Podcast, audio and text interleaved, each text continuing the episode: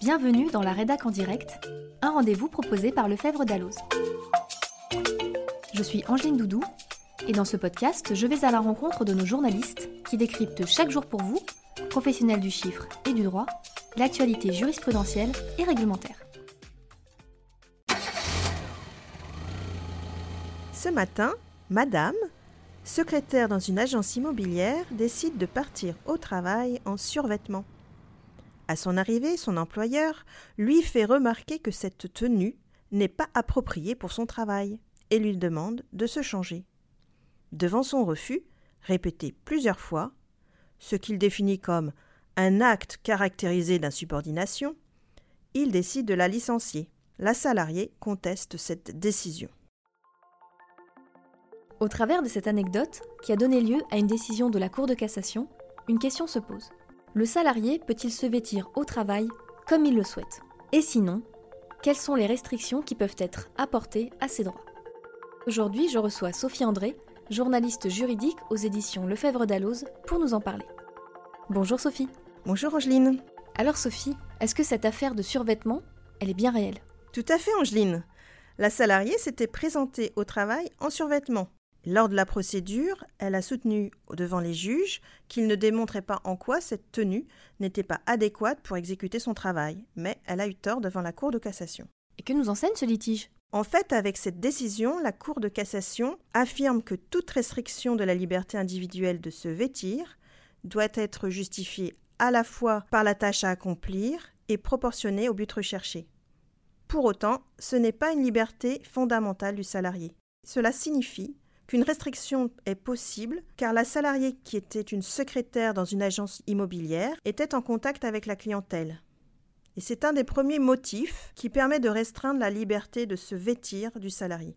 À t'écouter, il semble qu'il y a beaucoup d'exemples dans la jurisprudence sur l'exigence d'une tenue correcte lorsque le salarié est en contact avec la clientèle. Est-ce que tu peux nous donner des exemples de jurisprudence? Oui, par exemple, au début des années 2000, un salarié s'était présenté au travail en Bermuda. Après plusieurs avertissements, il a été licencié parce que sa tenue était incompatible avec ses conditions de travail qui le mettaient en contact avec la clientèle. Dans une autre affaire, un salarié était chargé de clientèle. Il s'est présenté en t-shirt avec un short long et des tongs, alors que le règlement de l'entreprise lui imposait une tenue correcte. Les juges ont considéré que sa désinvolture justifiait son licenciement. A l'inverse, dans d'autres situations, les juges considèrent parfois que les employeurs vont trop loin. Par exemple, le fait d'interdire à des caissières de porter un pantalon euh, est excessif. De même, l'employeur contestait la tenue d'une salariée qui s'était présentée chez un client en jean et bottes. La justice a considéré que cette tenue était parfaitement correcte de nos jours. Je comprends donc que l'exigence d'une tenue correcte s'impose, d'autant plus quand le salarié est en contact avec la clientèle. Mais je suppose que cette exigence n'est pas sans limite. Qu'en est-il des tenues légères ou suggestives, par exemple? Ce que tu évoques renvoie à l'idée d'une tenue euh, décente, je suppose. Et en effet, pour la jurisprudence, un salarié ne doit pas porter de tenue indécente, qui pourrait susciter un trouble dans l'entreprise ou choquer la clientèle. Et est-ce que tu as des exemples? Oui, par exemple, dans les années 80, une salariée était seins nus sous un chemisier transparent. La Cour de cassation a considéré que son refus de porter un soutien-gorge, malgré les mises en garde de son employeur, constituait une cause réelle et sérieuse de licenciement. Les juges ont estimé que cette tenue suggestive était de nature à susciter un trouble dans l'entreprise.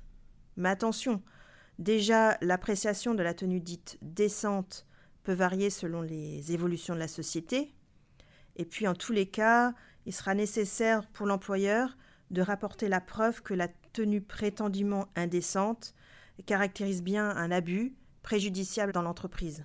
Ainsi, le fait d'avoir sanctionné une salariée qui portait des vêtements moulants a été jugé abusif car l'employeur ne pouvait justifier en quoi ce type de tenue lui portait préjudice. Et en plus de l'exigence de décence dont tu viens de nous parler, est-ce que l'employeur peut imposer d'autres restrictions? Je pense par exemple au port d'un uniforme. Est-ce que c'est possible ça? Oui, c'est vrai que certaines entreprises peuvent imposer des signes distinctifs comme porter un badge, respecter un code vestimentaire, voire porter un uniforme entier. Et pour les justifier, les entreprises mettent en avant leur image ou des motifs d'hygiène, de santé, de sécurité. On va retrouver cette idée d'image dans le prêt-à-porter ou la restauration par exemple. Dans tous les cas, il doit y avoir une notion de proportionnalité à respecter entre d'un côté les exigences de l'employeur et de l'autre l'objectif poursuivi. Et l'employeur peut prévoir dans le règlement intérieur des mesures de restriction vestimentaire si elles sont liées à des règles d'hygiène ou de sécurité. Et concrètement, est-ce que tu as des illustrations de contraintes acceptées par la jurisprudence? Oui, tout à fait. Un arrêt a admis qu'un employeur peut imposer à ses vendeurs d'un magasin de prêt-à-porter, en contact direct avec la clientèle, de porter des tenues de sa marque de vêtements. Ces tenues étaient fournies par l'employeur et l'objectif, c'était selon lui de représenter avec élégance la marque commercialisée.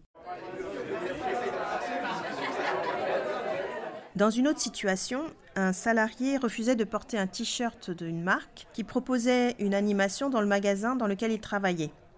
Son licenciement a été jugé valable. Et les juges ont considéré que même si son contrat de travail ne lui imposait pas de tenue vestimentaire obligatoire, son refus d'obéissance portait atteinte à la bonne marche de l'entreprise et au respect qu'il devait aux fournisseurs. Tu évoquais également la question d'un uniforme pour des motifs d'hygiène, de santé ou de sécurité. On peut donc porter un uniforme dans ce cas. Oui, il faut avoir en tête qu'un employeur il a l'obligation de prendre les mesures nécessaires pour assurer la sécurité et la santé de ses salariés.